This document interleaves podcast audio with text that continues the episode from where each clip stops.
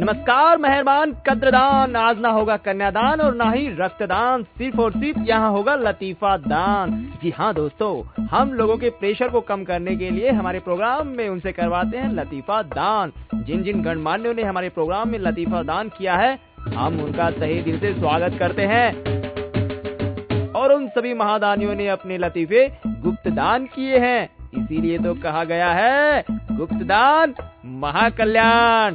तो लतीफे शुरू करने से पहले एक बार सभी लतीफा दानियों के लिए जोड़ा तालियों की गड़गड़ाहट। तो लीजिए पेश है आपके लिए लतीफा नंबर वन। तो लीजिए लतीफा नंबर वन। ये टीवी कितने का है? हम गवारों को सामान नहीं बेचते गंवार एक महीने के बाद क्लीन शेव और हेयर कट के बाद। भाई साहब ये टीवी कितने का है? हम गवारों को सामान नहीं बेचते। गंवार छह महीने बाद।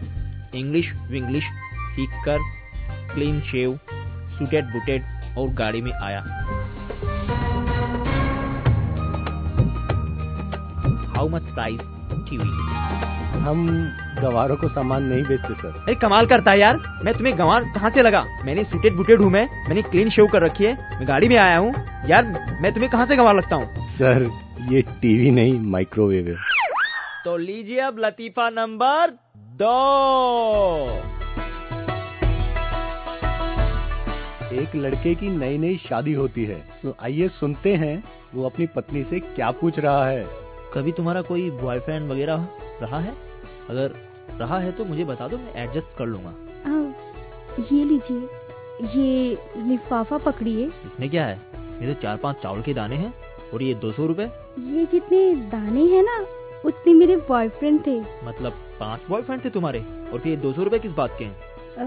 जी वो दरअसल मैंने दो किलो चावल बेच दिए।